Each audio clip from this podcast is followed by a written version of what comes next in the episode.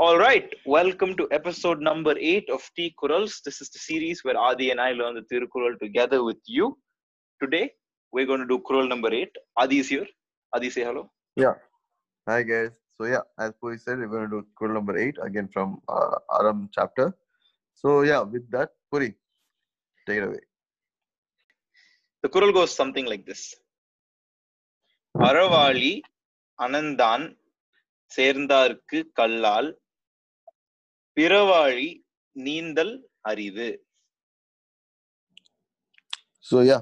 So g pope's explanation of this kural is none can swim the sea of vice but those who are united to the feet of the gracious being who is the sea of virtue. So i think what he's saying is like the world is a sea of vice and only the virtuous, like only the people who follow the being who is the, who is a whole sea of virtue can can pass the sea of vices. So what do you think? I really like Solomon Pappaiah's uh, explanation for this. He sort of uh, goes about calling life a uh, arakadal, which means the life of uh, virtues or ethics. And in order to swim that, it's really hard if you give in to these materialistic desires you have. Uh, and I really like that explanation. Uh, and I think that, and I, I agree with that uh, to a pretty large degree because I think when I was young, I think uh, like all all all teenagers, we were, like we all want the Gucci bags and the uh, business class flights to take photos and uh, show your friends, right? That's what life was about.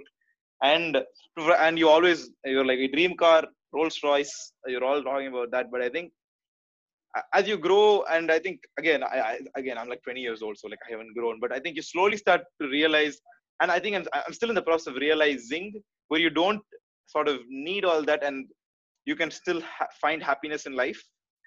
And hmm. oftentimes it just goes on to being consistent and not expecting things out of life but living life. And when you and the best way to usually live life is with a set of good practices and sustainable living is what i call it right? Sustainable living is not just good practices but the ability to ability to live consistently without getting into conflicts. And often these good practices will help you live that you know sort of sort of like in in code we call it best practices. You code this consistently you will have less errors it will be maintainable code. So uh so here there's there's best practices towards uh, life i believe. I mean i don't know what they are but they're definitely there in my opinion you know you can you can sort of stably live life for about 100 years without much uh, aberration with uh, life uh, and i think uh, giving into these materialistic uh, desires might find you temporary happiness. So I wouldn't even call them happiness. I'd say it fulfills an expectation, but you'll be you'll. I actually, uh, people say it doesn't live up to the expectations. I actually say it actually lives up to the expectations. You just didn't know how shallow the expectation was. Uh, you you probably thought it's a massive hole that it's filling. You'd be very surprised it filled a very small hole. Uh, but you know creative endeavors endeavors where you meet people and traveling things like that are genuinely i think give you insight and sort of understand uh, sort of give you perspective and scale as to where you are on the planet and the universe at large i think that is very good and those and that is the arakadal that we are trying to swim. That's how i look at this kural pretty rambly but kural hit hard man. What can i say? Adi what do you think?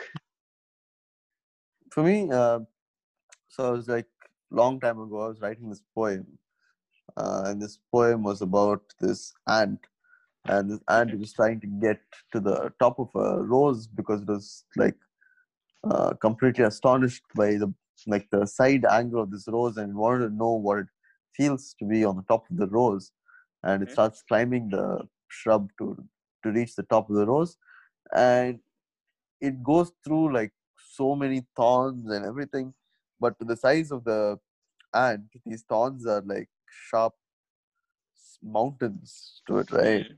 yeah. And has to go through like so much and such a long distance but it can't be bothered by all these things because all it can see is a rose at the top. That's all Mm. it, in its sight and Mm. i think that's how it is right like once you have like a certain set of rules or goals or certain thing that you want to do i don't think you can you can even see the downfalls of your own life the, the you can't even see Mm. the journey that it takes to reach there you, you you're so enamored by the goal that you don't see the journey that it like the hardships Yeah. and the journey that it took you correct. I think often it's the reflection that is very beautiful. And in fact i think even after achieving the goal right it's not that nice. It's the reflection of the journey the things you've learned in the process. That is what i think is Yeah. really beautiful. It is the product of the journey that's more beautiful than achieving the goal itself which are two different things actually. Uh, yeah. With those sort of heavy heavy hearted interpretations uh, tell us what you think on Instagram, DM us, leave comments. We are posting uh, a post for every Kural uh, with the with the explanation and the Kural itself. Uh, and again, keep the discussion going. That's what we like. And on that note, thank you so much for listening. Nandri. vanakkam